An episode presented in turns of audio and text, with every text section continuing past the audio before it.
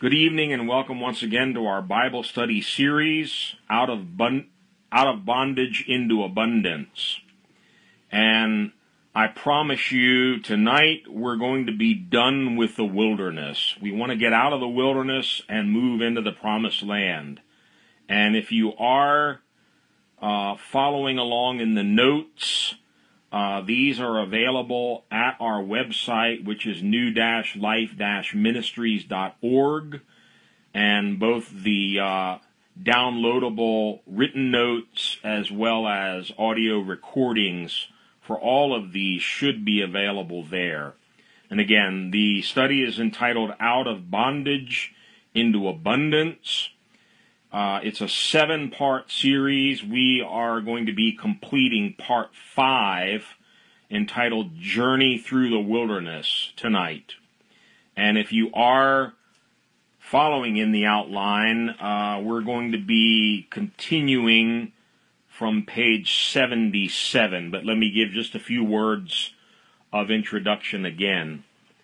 The children of Israel, after spending almost a year at Mount Sinai. They left Mount Sinai under the guidance of God's cloud of glory by day and the pillar of fire by night, and He led them. And we're told in the book of Deuteronomy that it was an 11 day journey from Mount Sinai to the border of Canaan, the promised land and an 11 day journey ended up taking them 40 years. And obviously, one has to ask, how could you possibly take 40 years to complete an 11 day journey? And we've been trying to answer that question here in part 5. And from the book of Deuteronomy, we have been able to glean a pretty good outline of God's reasons for them spending such a long, protracted time in the wilderness. And we've been looking at these five points, and we'll be finishing up the fifth one tonight. But just to recap, the reason Israel spent 40 years, not 39, not 41, but 40 years can be summarized in these five important purposes. Number one, it was to humble them. Number two, to test them in order to know what was in their heart.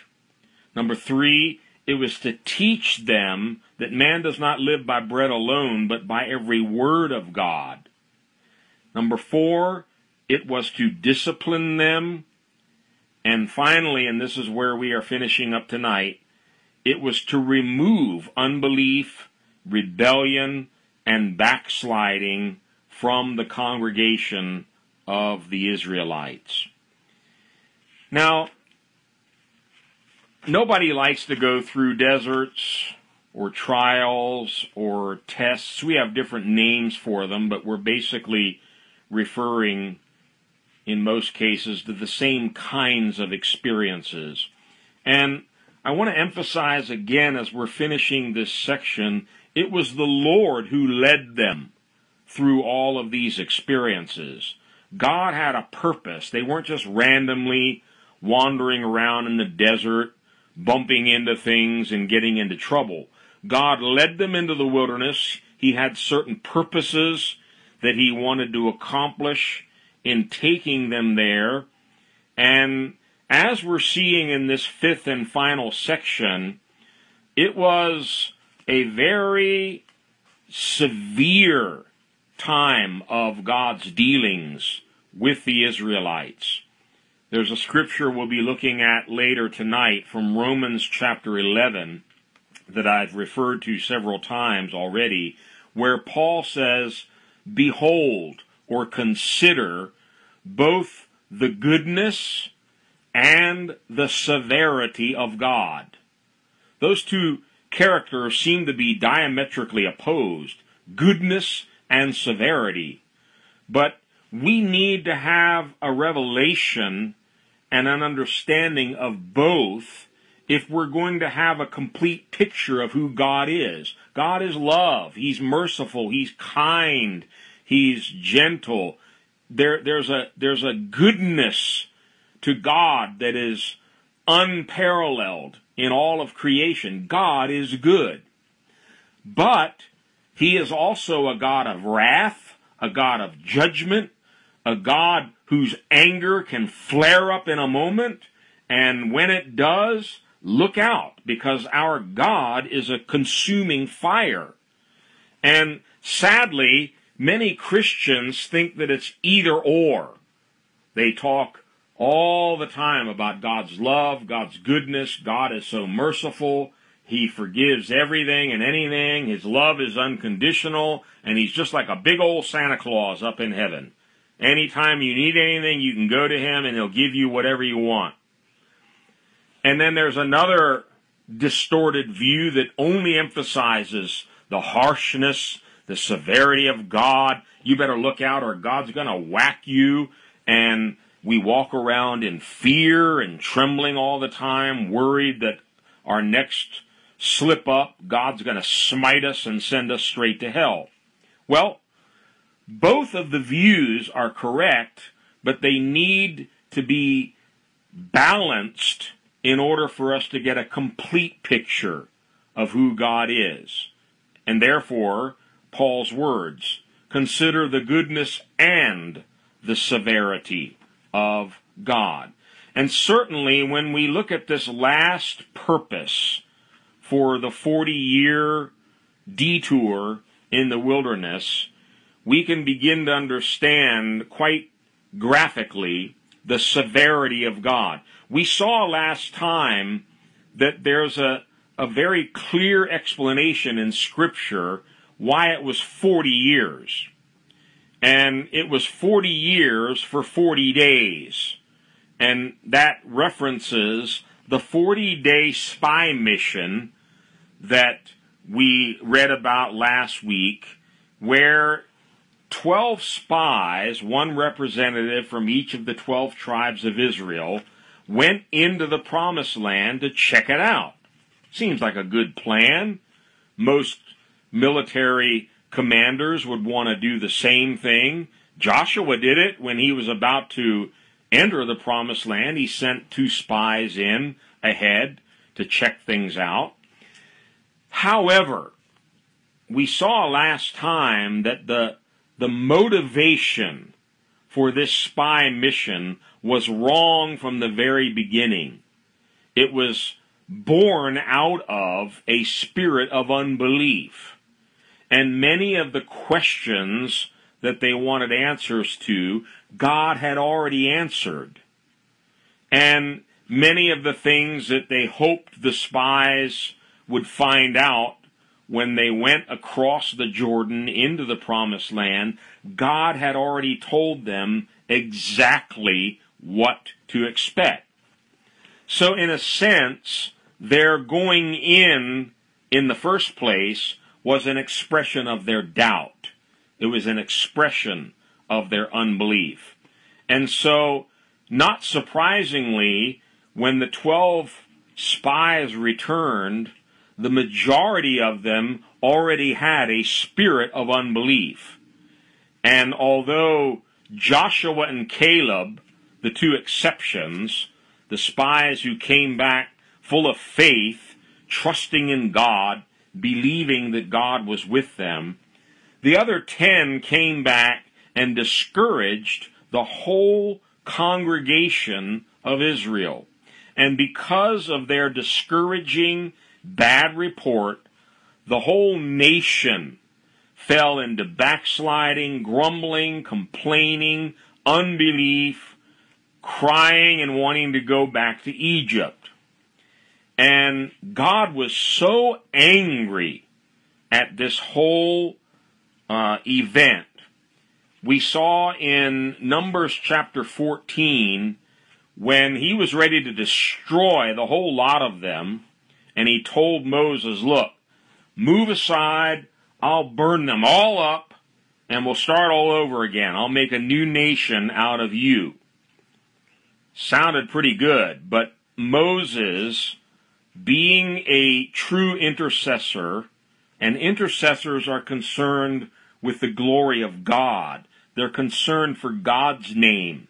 Because of that, Moses pleaded with the Lord not to strike them down, because if he did, then the people surrounding them would say, The Lord who brought these people out of Egypt with a mighty outstretched arm, he was not able to complete the work that he started. He was not able to take them into the promised land. So, in a sense, it would make God look like a failure. So Moses said, Lord, please forgive the sin of these people. And in Numbers 14, verse 20, the Lord replied to Moses' prayers, and he said this I have forgiven them, as you asked.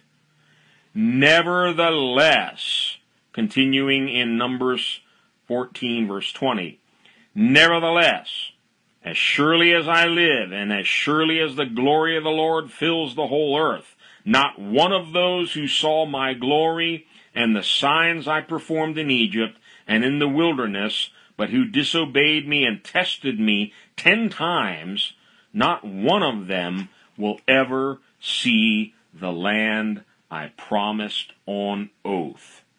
And he goes on to say in verse 29, In this wilderness your bodies will fall. Every one of you 20 years old or more who was counted in the census and who has grumbled against me, not one of you will enter the land I swore with uplifted hand to make your home except Caleb and Joshua. And then finally in the ending verses of Numbers 14, we understand the reason for the 40 years in the desert. In Numbers 14, starting at verse 31. As for your children that you said would be taken as plunder, I will bring them in to enjoy the land you have rejected. But as for you, your bodies will fall in this wilderness. Your children will be shepherds here for forty years, suffering for your unfaithfulness until the last of your bodies lies in the wilderness. That's severe. That's the severity of God. And here it comes, verse 34. For 40 years, one year for each of the 40 days, you explored the land, you will suffer for your sins and know what it is like to have me against you. That's, that's harsh. That's extremely harsh. One year for each day that they explored the land. And if parents were to apply that kind of a principle in disciplining their children, they would have their children taken away by protective services and they would go to jail. this is very severe. It's it's kind of like I think I gave the example uh, if my parents told me to do the dishes one night a week and I failed to do it, and they said, "Okay, Wayne, you didn't do the dishes last night. You're doing them for the next year. 365 nights in a row, you will be doing the dishes. Not one of you will survive. Every one of you will die in the wilderness. And for 40 years, God would wait until the last carcass fell on the desert sands. And you can begin to understand how upsetting the Israelites' unbelief, their grumbling, their complaining, how upsetting that was to God's heart. And in verse 37 of Numbers 14, he says, These men who were responsible for spreading the bad report about the land were struck down and died of a plague before the Lord. Of the men who went to explore the land, only Joshua, son of Nun, and Caleb, son of Jephunneh, survived. When Moses reported this to all the Israelites, they mourned bitterly. So, one of the primary purposes, sadly, for the 40 years in the wilderness was to weed out and remove all the grumblers, all the complainers, and all the doubters. And the very children that they were so worried about, God said, Your children are going in to enjoy the very land you have rejected.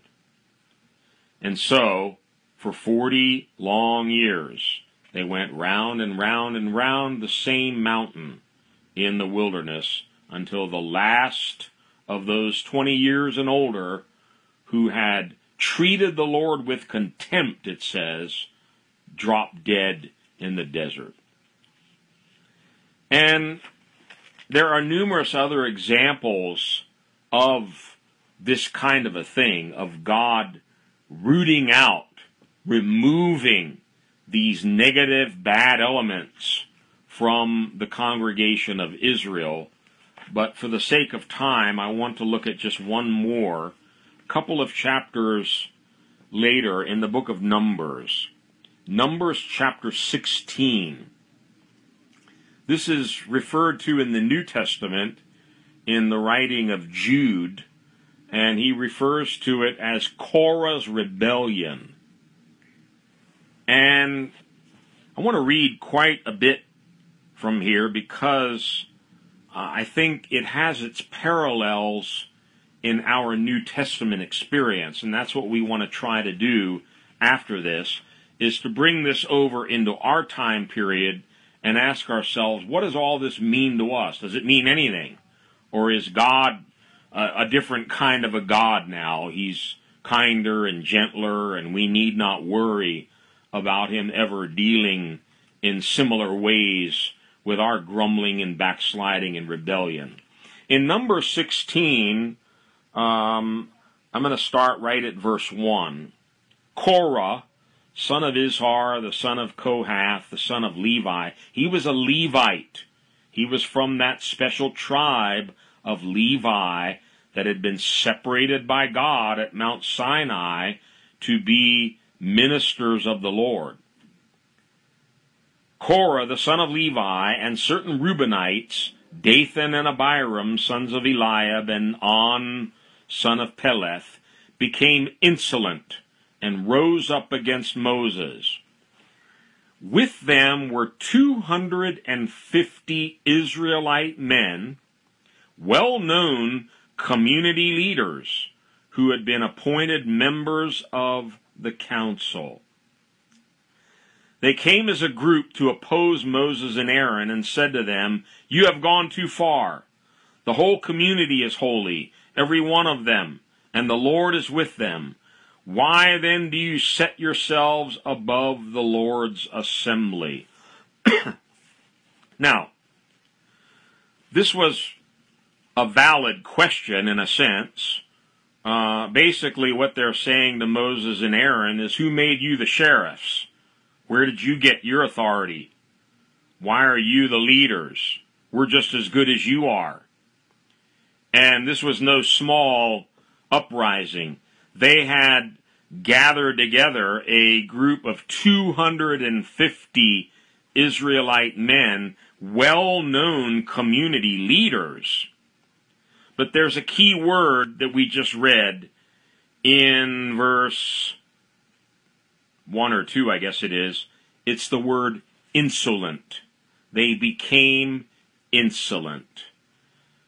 Pride began to fill their hearts, and because of that pride, they rose up in rebellion against God's ordained and appointed leadership. And that's what we will learn in this whole story. Indeed, Moses was no better than anyone else. Aaron was no better than anyone else. They had their weaknesses, they had their faults. but God had appointed these men and he had given them their authority, just like the government gives the policeman his authority. So these insolent leaders rise up and they come to oppose Moses and Aaron. Who do you think you are? They're basically asking. Why have you set yourselves above the Lord's assembly? Drop all the way down to verse 28. Then Moses said, This is how you will know that the Lord has sent me to do all these things, and that it was not my idea. You know, when God places you in a leadership position, when He gives you a ministry, you don't need to defend it. God will. And it wasn't your idea, it was God's idea. That's why the Bible says, make your calling and election sure. Make sure that whatever it is that you're doing, God is the one who called you, ordained you, and placed you there. Because if and when you are challenged or opposed, you won't have to defend yourself. It wasn't your idea. I like Moses' answer. Um, this is how you will know that the Lord has sent me to do all these things and that it was not my idea. If these men die a natural death and suffer the fate of all mankind, then the Lord has not sent me.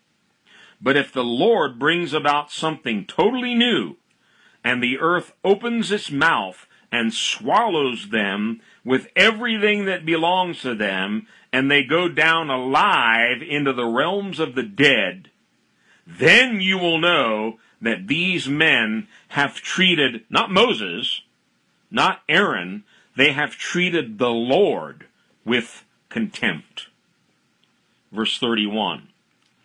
As soon as he finished saying all this, the ground under them split apart. The earth opened its mouth and swallowed them and their households and all those associated with Korah together with their possessions. You know, we've been speaking about this in the church for several weeks now, uh, in light of some recent changes uh, in the rules, shall we say, of our society and culture. One wonders, where's God in the middle of all this? Well, I think I answered that question several weeks ago in a message I gave in the church. The first words I heard from God were, I will not be mocked. God will not be mocked. And though he delay, make no mistake, God is a God of judgment. It is a fearful thing to fall into the hands of a living God. And when you anger God, when people treat God and His Word with contempt, look out. It's just a matter of time. In the case of Korah and all of his followers, the ground opened up. Verse 32 again. The earth opened its mouth and swallowed them and their households and all those associated with Korah. Notice that last phrase. Not just Korah, not just the other leaders, anyone associated with them was also buried alive.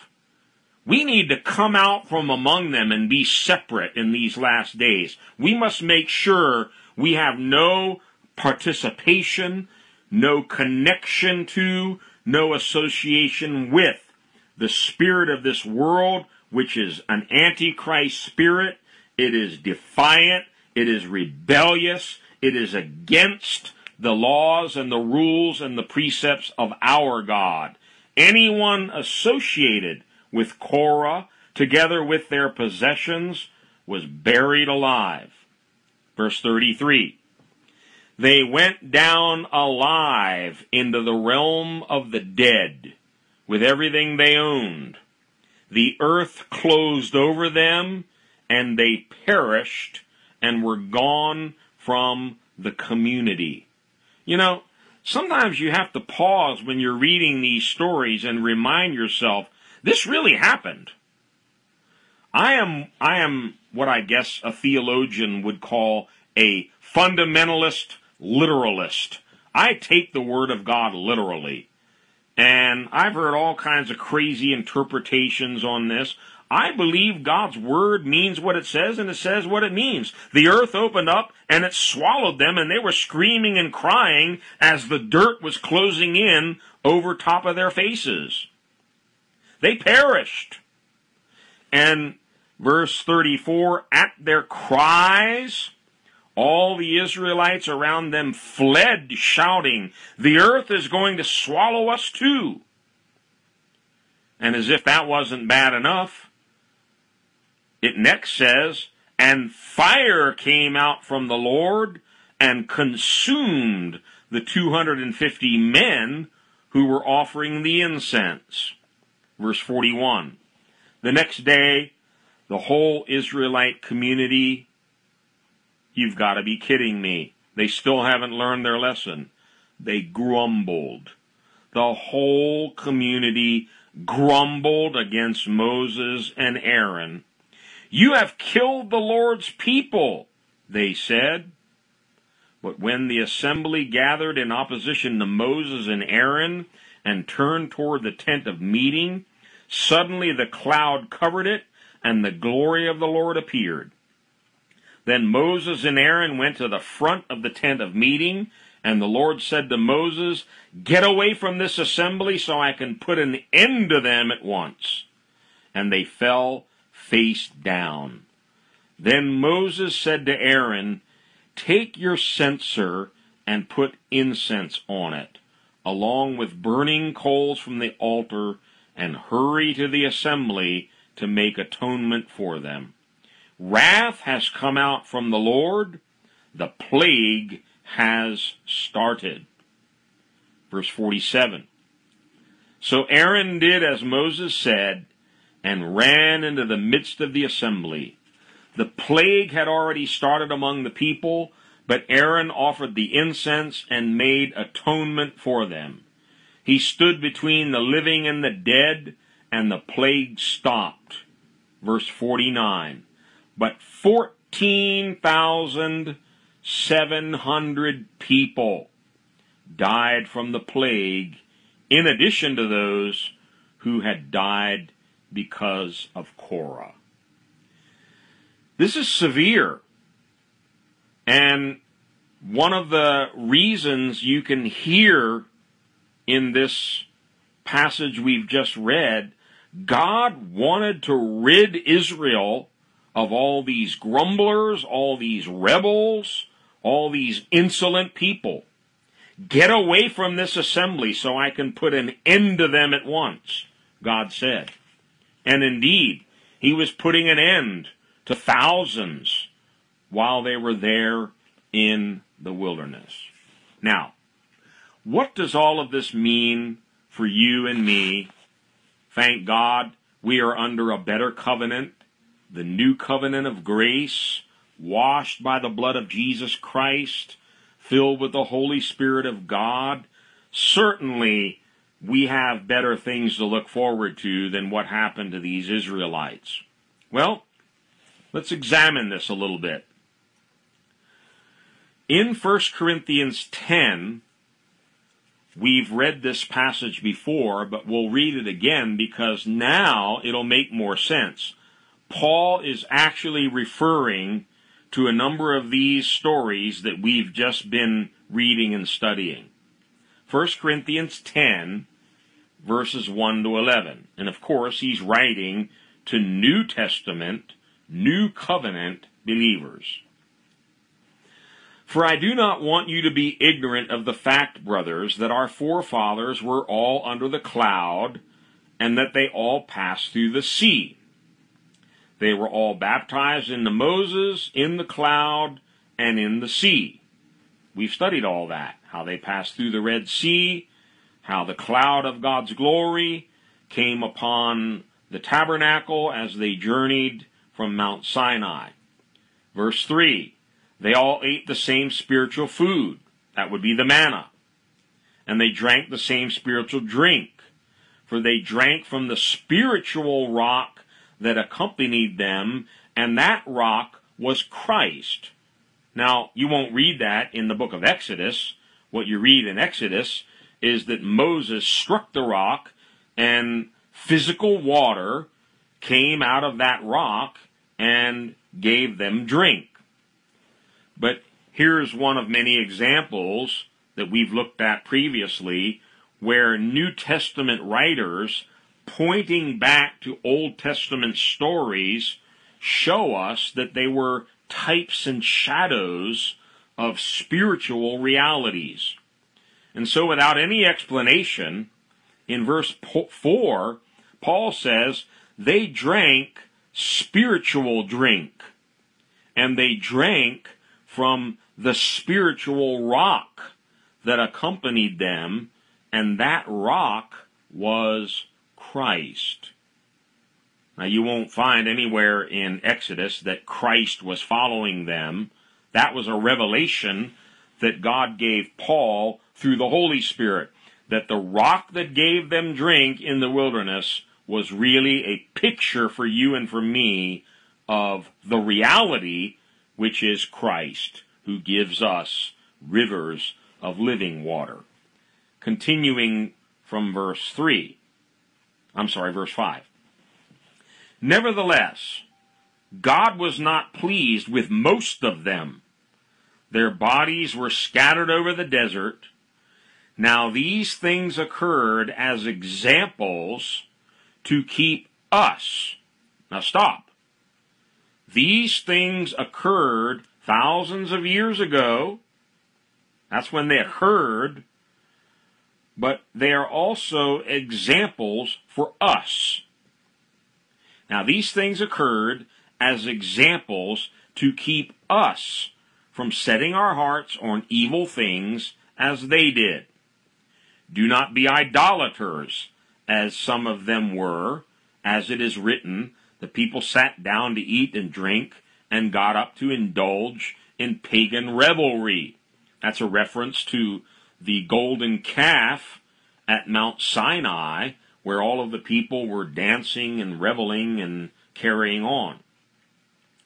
Verse 8 We should not commit sexual immorality, as some of them did, and in one day 23,000 of them died. We should not test the Lord, as some of them did, and were killed by snakes. And do not grumble, as some of them did, and were killed by the destroying angel.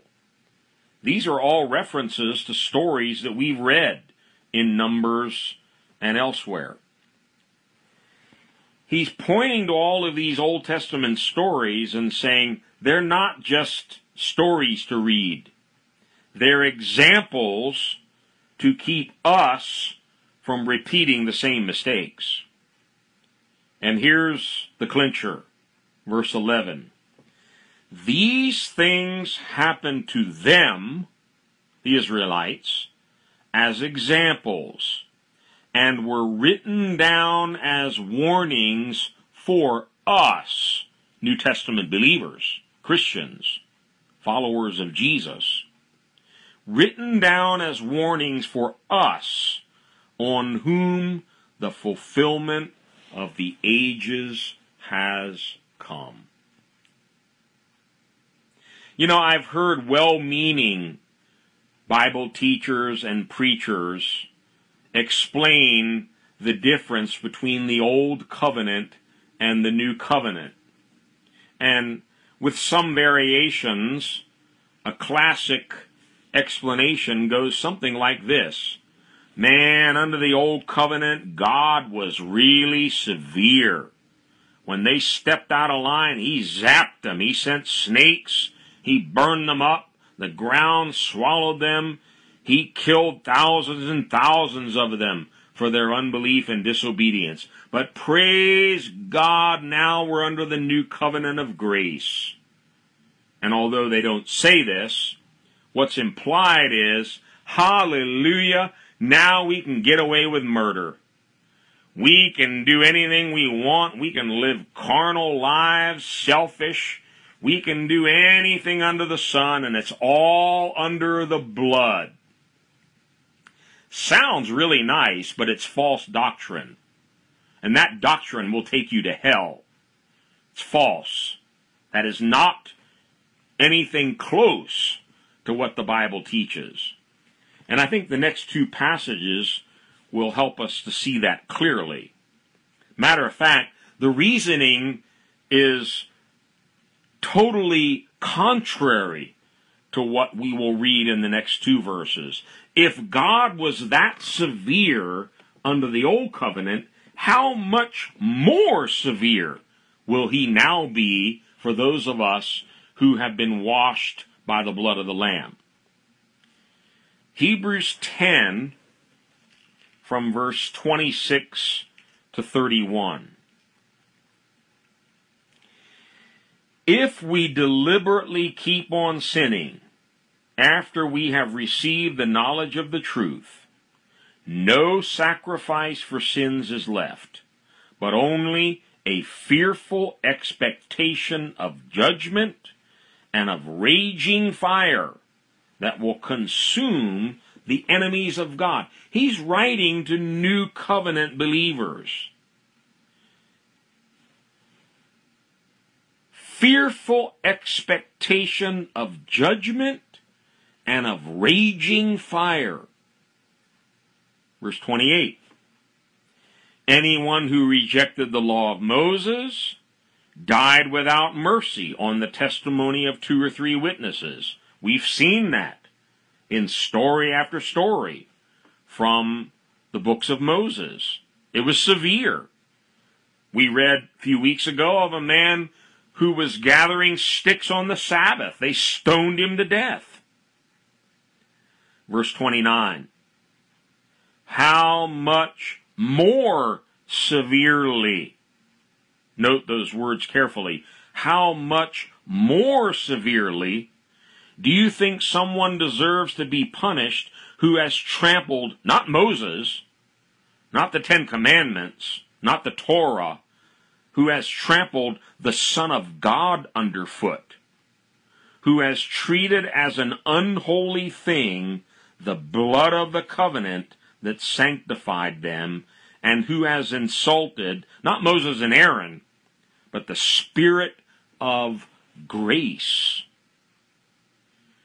Again, pardon me for repeating this, but I need to to get the point across. He's writing to Christians, he's writing to New Testament believers, and he's saying, don't think you're going to get off easier now because you're under the blood of Jesus.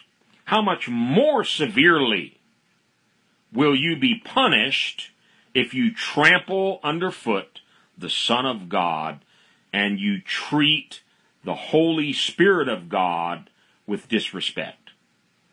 Verse 30.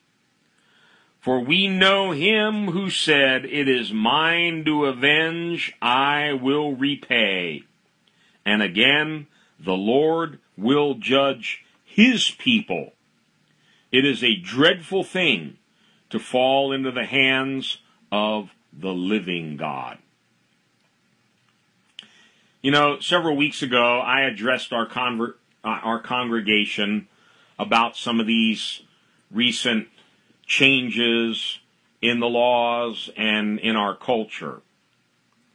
And I spoke that day something that I have heard the Lord clearly instruct me, and that is the following. I will not be speaking much about those issues uh, specifically anymore. God told me very clearly to direct my attention to His people, to the church. We are where we are today primarily because of the failure of the church. And we can yell and scream all we want about gay marriage and drugs and crime in the streets. But the Bible says judgment must begin at the house of God. And here it says the Lord will judge his people. And we need to start turning the flashlight on ourselves. we need to start examining ourselves as the church, as God's people, and start asking some hard questions. Lord, what do I need to do to be saved? What needs to change in my life?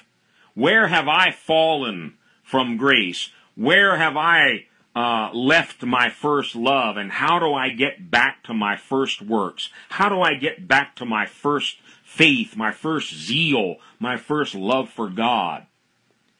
Yes, God is a fearful judge, and his judgment is going to begin with you and with me. The Lord will judge his people. It is a dreadful thing to fall into the hands of the living God. So, this doesn't seem to be fitting very well with the narrative I mentioned a little earlier that some preachers and Bible teachers uh, would espouse, namely, uh, things are going to be a lot easier now that we're under the new covenant.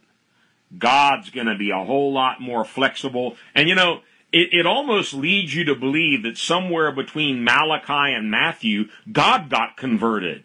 He became a nicer guy, uh, you know, gentler, more forgiving, uh, just generally a, a, nicer God, and he's not going to uh, flare up in anger the way he did in the wilderness with the children of Israel.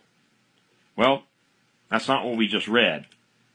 And let's look at the other passage that I've been referring to on a number of occasions in Romans 11 from verse 17 to 22. Romans 11, 17 to 22.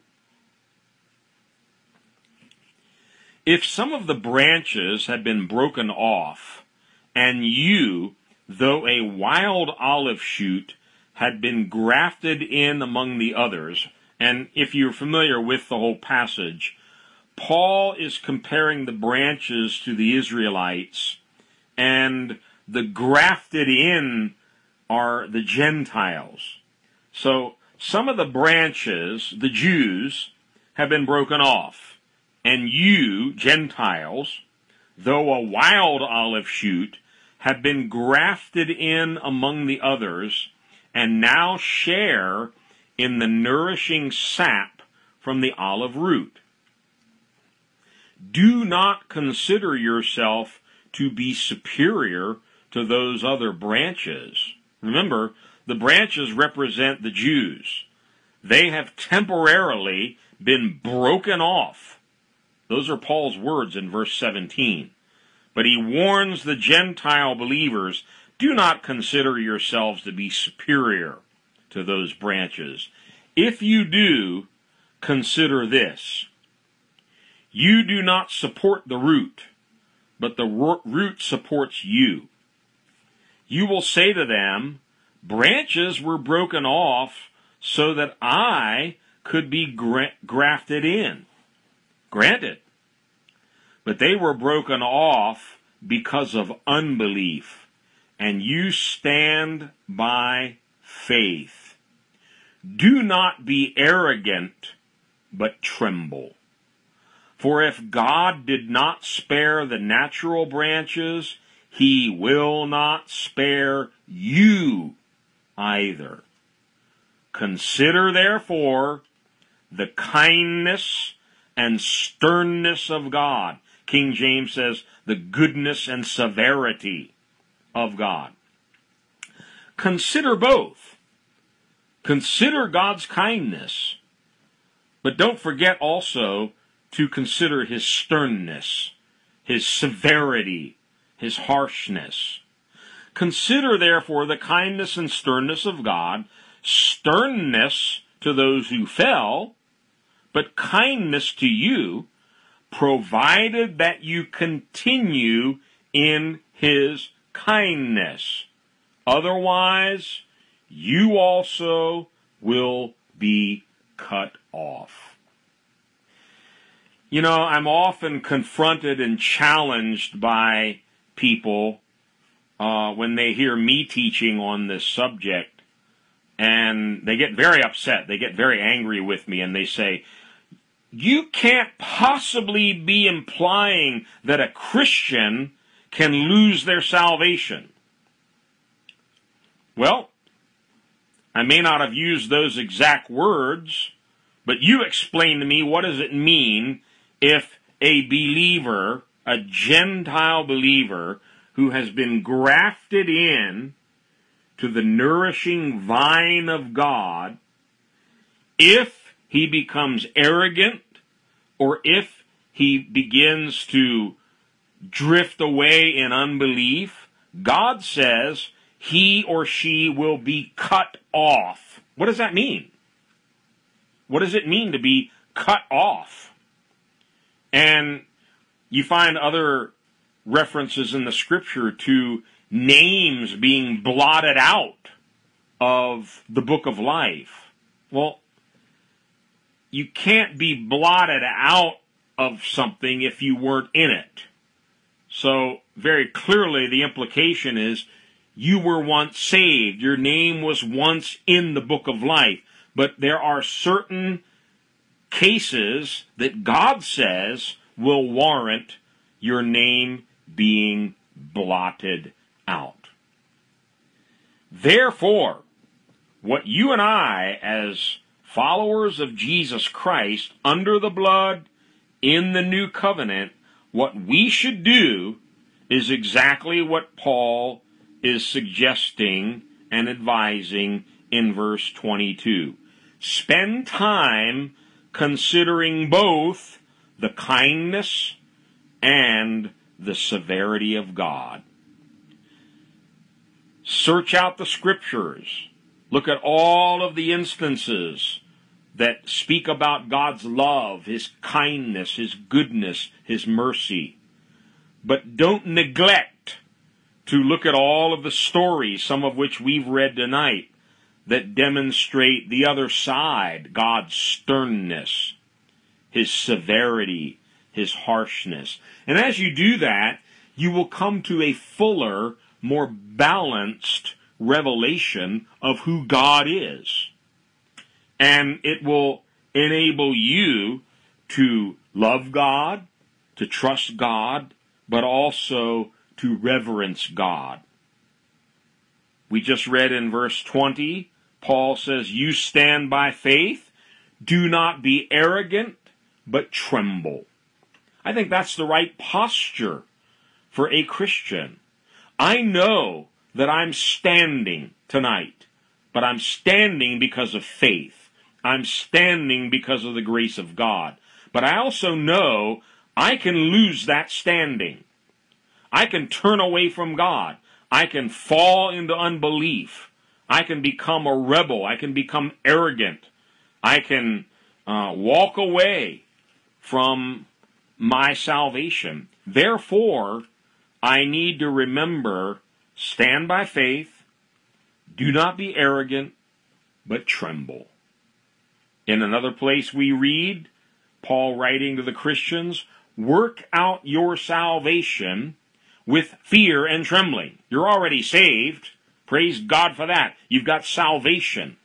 You're under the blood. You're water baptized. You're filled with the Holy Spirit and you speak in other tongues. That's wonderful. But now Work out your salvation with fear and trembling. You know, there are many parallels between what happened to Israel in the wilderness and our day to day life as a Christian. God took them into the wilderness to humble them. He will engineer special situations and circumstances, tailor made for you and for me, just to humble us.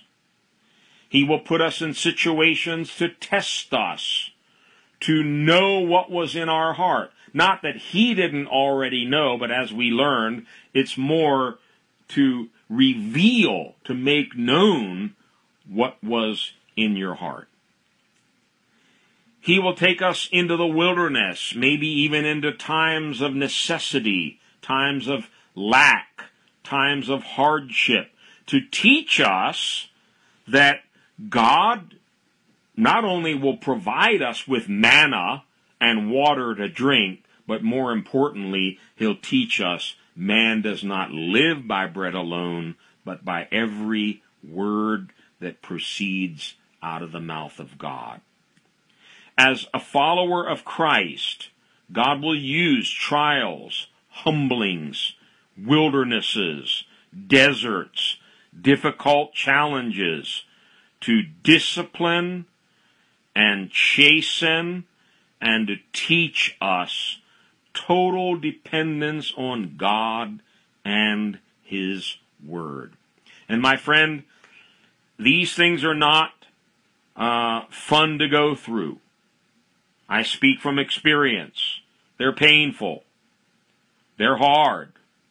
But once you've passed through those experiences and you begin to learn the things that God was teaching you in that desert, in that trial, it's invaluable. It's you can't put a price tag on it.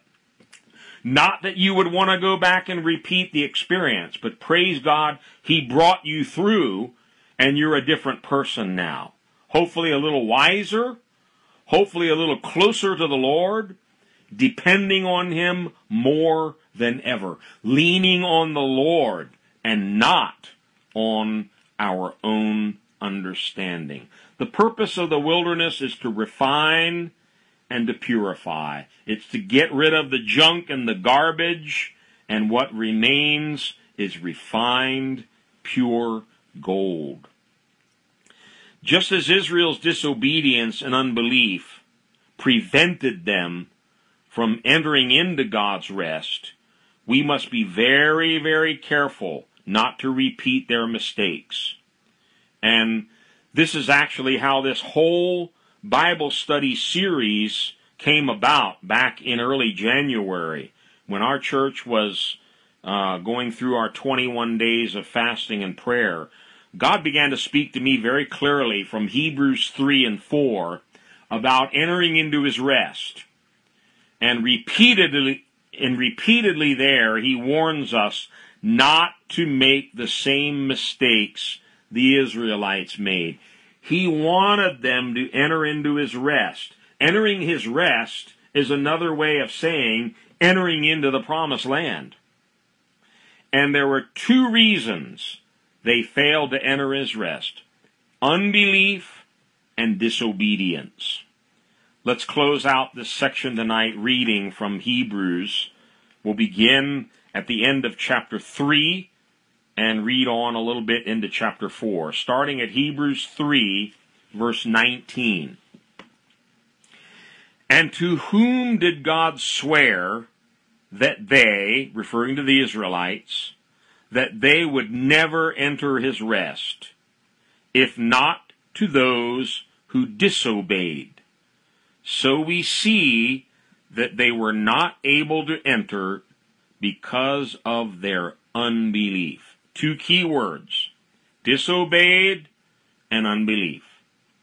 And it boils down very simply to those two things. That's what kept them out of the promised land. Wasn't the size of the giants. It wasn't the strength of the seven enemy nations that were there. Had nothing to do with any of that. They were their own enemies. Their disobedience and their unbelief continuing into Hebrews 4 from verse 1. Therefore, since the promise of entering his rest still stands, please note those words. The promise of entering his rest still stands. We're under a whole new covenant now. Moses is dead. The old covenant is obsolete. It's been replaced with a new covenant. But the writer of Hebrews boldly tells us the promise of entering God's rest still stands. Therefore, let us be careful that none of you be found to have fallen short of it. For we also have had the gospel preached to us just as they did. But the message they heard was of no value to them because those who heard did not combine it with faith. Now we who have believed enter that rest. Notice that. We who have believed enter that rest. They couldn't enter because of unbelief. We enter by believing. We who have believed enter that rest, just as God has said, so I declared on oath in my anger, they shall never enter my rest. And yet his work has been finished since the creation of the world. For somewhere he has spoken about the seventh day in these words, and on the seventh day God rested from all his work.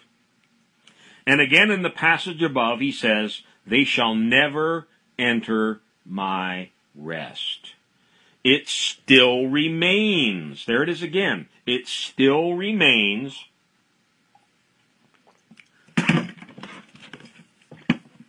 It still remains that some will enter that rest.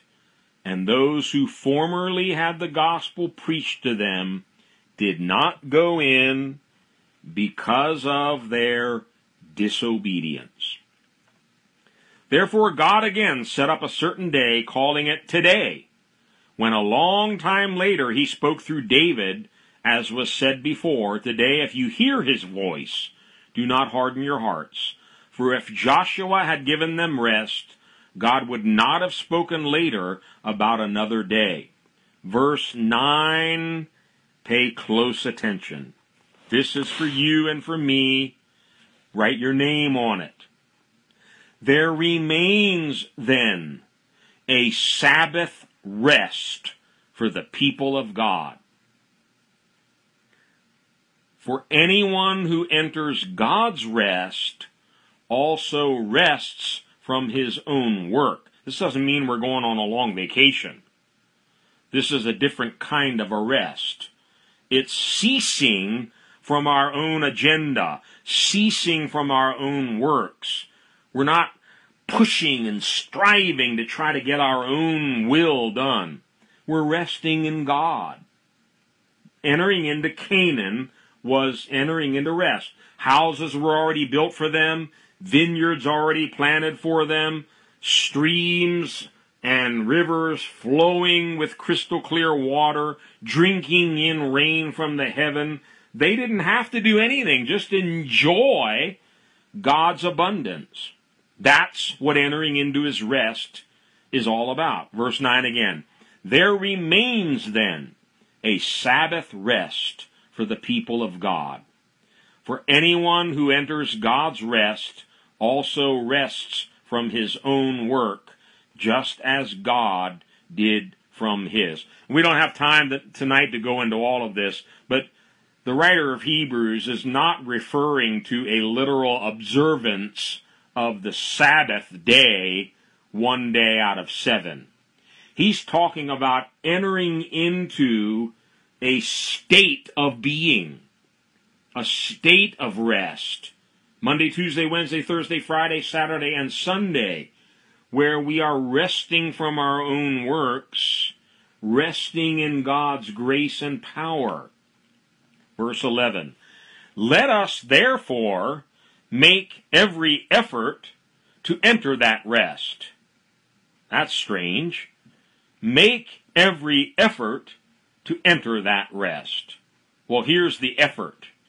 So that no one will fall by following their example of disobedience and, from the context, their unbelief.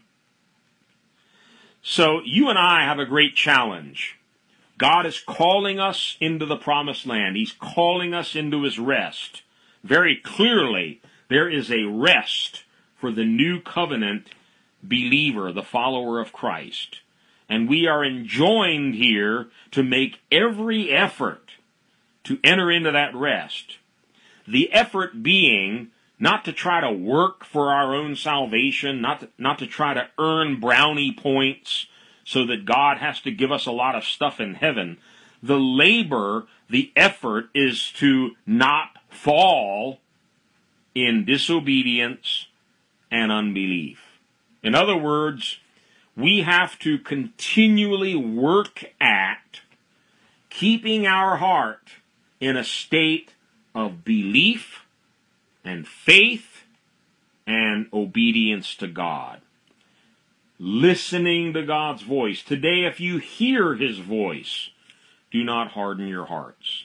God help us to trust Him and to obey Him. What does the hymn say? Trust and obey, for there's no other way. That's really what it's all about. Trusting God with our whole heart, taking Him at His word, and then doing whatever He tells us to do. In closing, and this will prepare us for what we're going to introduce next week in part six, the Acts chapter 13, verses 17 to 19. It says, The God of the people of Israel chose our ancestors. Paul is giving a little history lesson here about the Israelites. The God of the people of Israel chose our ancestors. He made the people prosper during their stay in Egypt. With mighty power, he led them out of that country for about 40 years, he endured their conduct in the wilderness. That's what we've just finished talking about tonight. And then he overthrew seven nations in Canaan, giving their land to his people as their inheritance.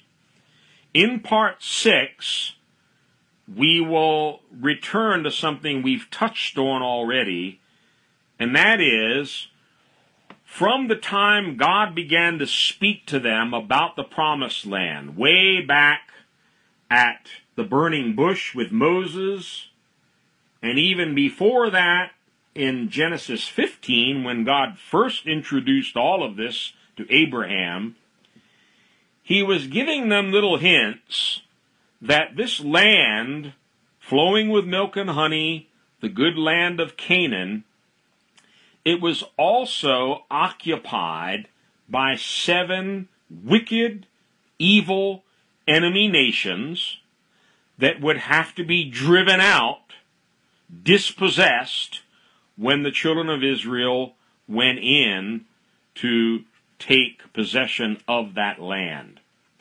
And so we'll begin a rather lengthy section in part six, beginning next week, looking at conquering seven nations.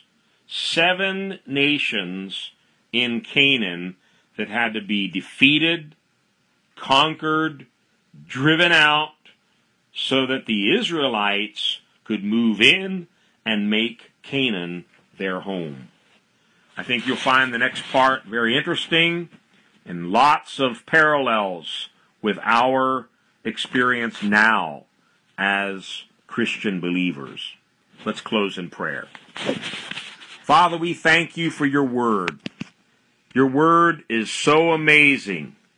Lord, every jot and tittle, every phrase, every experience in your word is there for a purpose, and it's all written for our admonition, for our instruction, for our teaching, and in many cases, it even is there for the Holy Spirit to give us deeper revelation at a future time. Lord, thank you for this whole story of the Israelites coming out of Egypt and traveling through the wilderness in order to enter the, the land of Canaan, the promised land flowing with milk and honey. And Lord, as we're concluding tonight, there was a 40 year interim in the desert where you had to humble them, test them, discipline them, teach them, and even root out many who were grumbling, unbelieving, and rebellious against you. God, help us not to repeat those same mistakes. Help us, O God, to make every effort to enter into the rest that you've called us to now by trusting you, by listening to your voice, and by obeying you. Lord, we don't want to fall through disobedience and unbelief. We want to enter in through faith and through obedience. Help us, O God. Help us, O Lord, to walk out, work out our salvation with fear and trembling, knowing that He who started a good work in us will complete it for the day of Jesus Christ. Lord, you have undertaken this great work of salvation in our lives, and we believe that you are able to complete it. Lord God, bless each and every one listening on the phone, on the internet, even those that might be listening in the future to the recordings. Touch their hearts. Lord God, by your Spirit of grace, quicken us, strengthen us, encourage us to continue on this journey. Bring us all back to that first love, that first faith, that first zeal that will take us across the finish line in these last days.